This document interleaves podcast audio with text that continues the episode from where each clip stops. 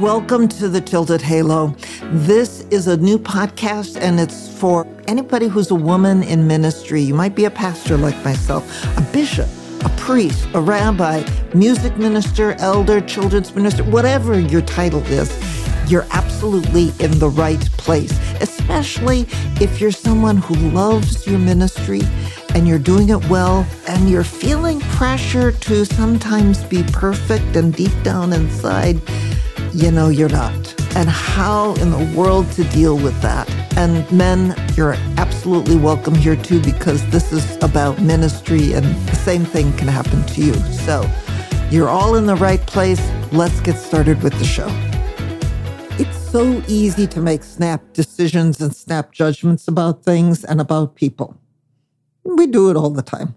I do it. Everybody does it. There have been some things that have been in the news um, it, at times where people have made those snap decisions and snap judgments with rather painful and even deadly consequences. Um, situation where some uh, somebody rang the doorbell on the wrong house. The homeowner was scared, shot the person on the other side of the door. Thankfully, he survived, but with shot in the head and I think in the arm, he'll have a long recovery and the trauma of that for the rest of his life. Another situation where um, I think there was more than one person in the vehicle, but somebody pulled into a driveway. It was the wrong driveway. They never got out of the vehicle, backed up, turned around, and before they left, the homeowner shot in their direction. One of the people in the vehicle was killed. That homeowner, as well as the family involved of the deceased, will never be the same.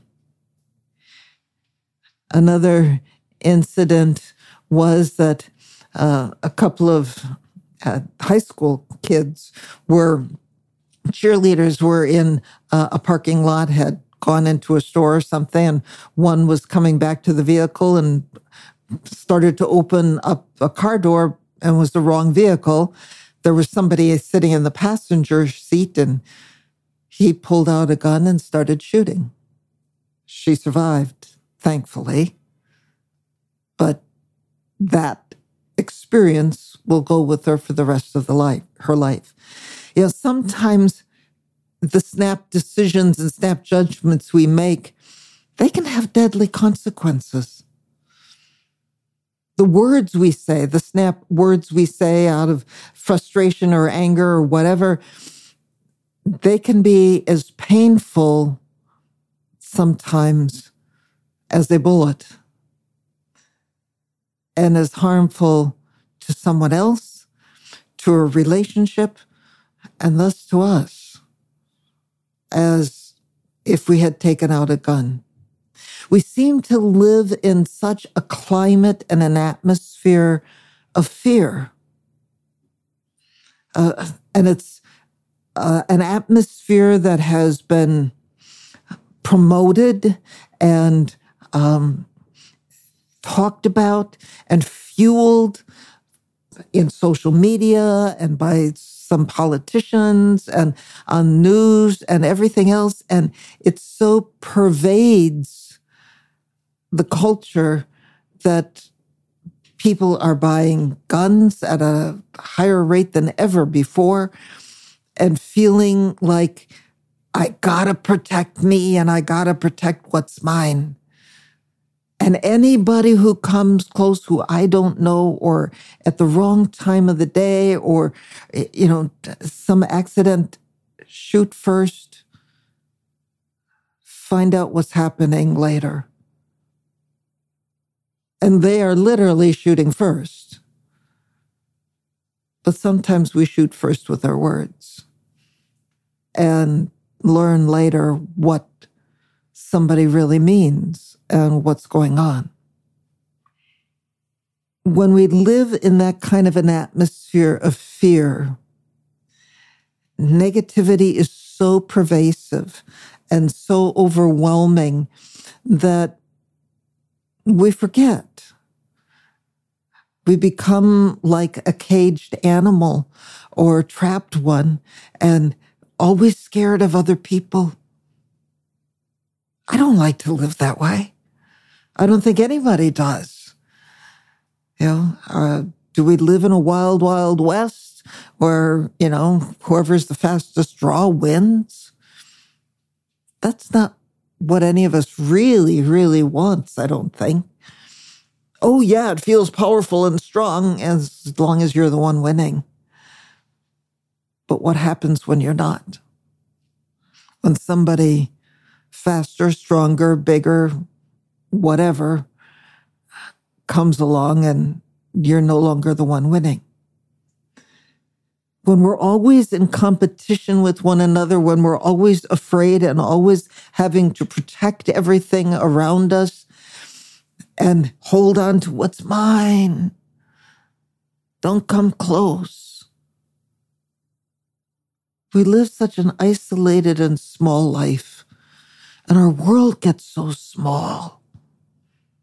It gets to the point of what I can kind of collect around me and maybe protect.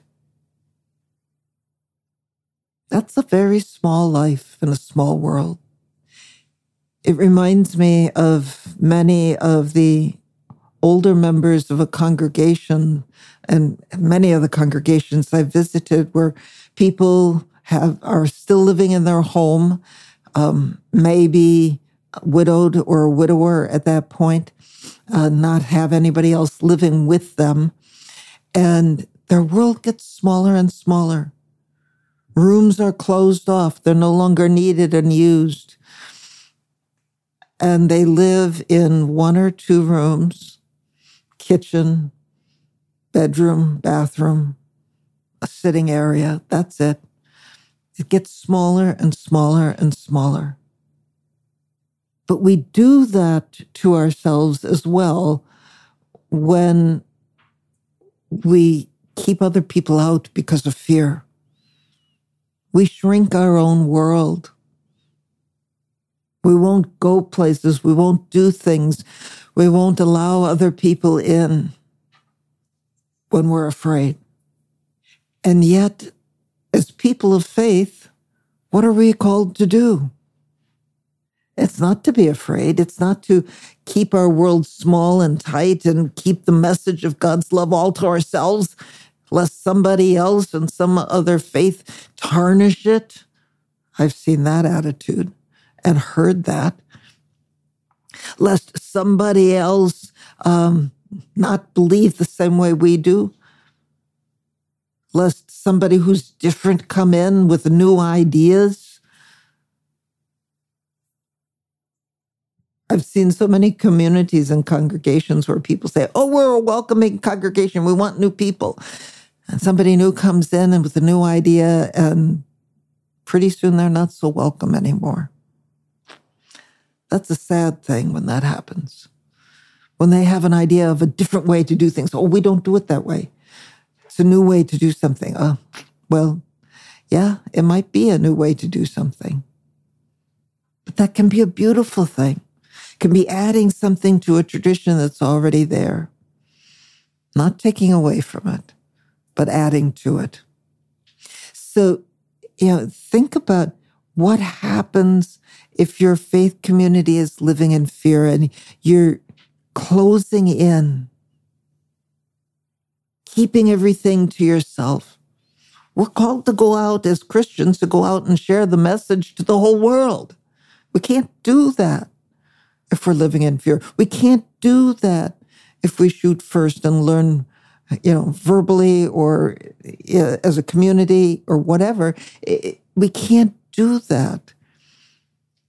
We can't go out to the whole world and share the message if we're living in fear. If we're protecting all of what we have, lest something new or different come in when we're thinking that, you know, our way is the best way and we just got to hold tight to what we have. God's always growing something new and bigger and better. You know, God is about creation, about new life, about abundance and overflowing. And He can't have that when we're holding so tight to what we have. We can't have that when we're scared. We can't have that when we're, you know, learning later after we exclude in some way, manner, shape, or form. We can't have that living in fear. What is the temperature in your faith community? Is it cold to do people? How many people really love being there? And why? Do you know? Have you asked people what it is that they love about the congregation? I've seen many congregations where, oh, this is a wonderful family church. Yes. And you come in, you're somebody new and, uh, or come to visit and everybody's talking to the people they already know. Might be lucky if somebody even says hello to you. And I have seen or heard a, a pastor talk about that as a uh, in a sermon where he talked about a time as a child where his family uh, would take vacation and every Sunday they'd go visit a church in the area, and there were you know mom, dad, and a couple of kids. And uh, there was one time where they visited a congregation, a church, someplace where they were, and they walked in. Nobody said hi. End of the service Nobody talked with them. And pretty soon, the mother was going up and saying, Hey, my name is, and introducing herself to everybody. And people were looking at her like, Who's this crazy lady? you know, it's, uh, but, you know, are we, are you really a friendly congregation? Are you ones that, you know, make decisions about people before you let them in? Uh, are you people who um, are so concerned about, you know, everybody's got to be like us? And before we let them in?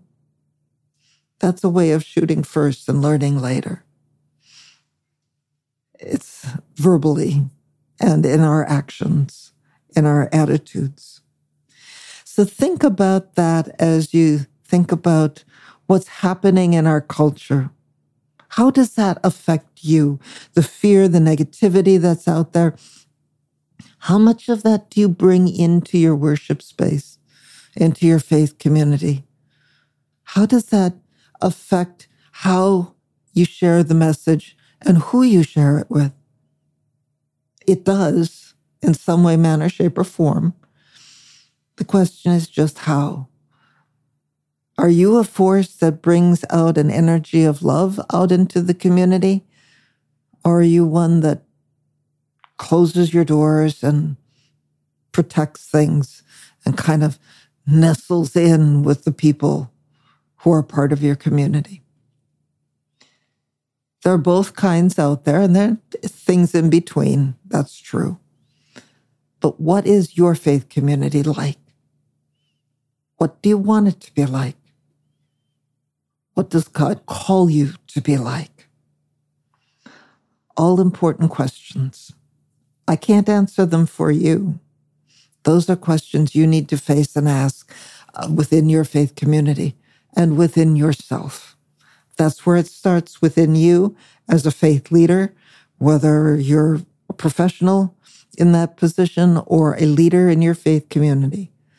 starts with you asking those questions yourself and then ask them in as loving and as kind a way as possible within your community. But also challenge any of the status quo that keeps others out and acts in fear or judgment, judgmentalism. So that's it for today, the thought for the day. Don't shoot first and learn later. Offer God's love first. and welcome in first.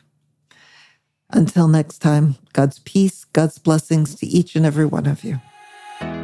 You have been listening to Tilted Halo with me, Kathleen Panning. What did you think about this episode?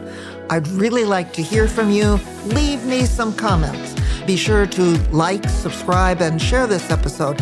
And catch another upcoming episode for more conversation on ministry, life, mindset, and a whole lot more. Go to www.tiltedhalohelp.com where I've got a resource guide and other resources waiting for you.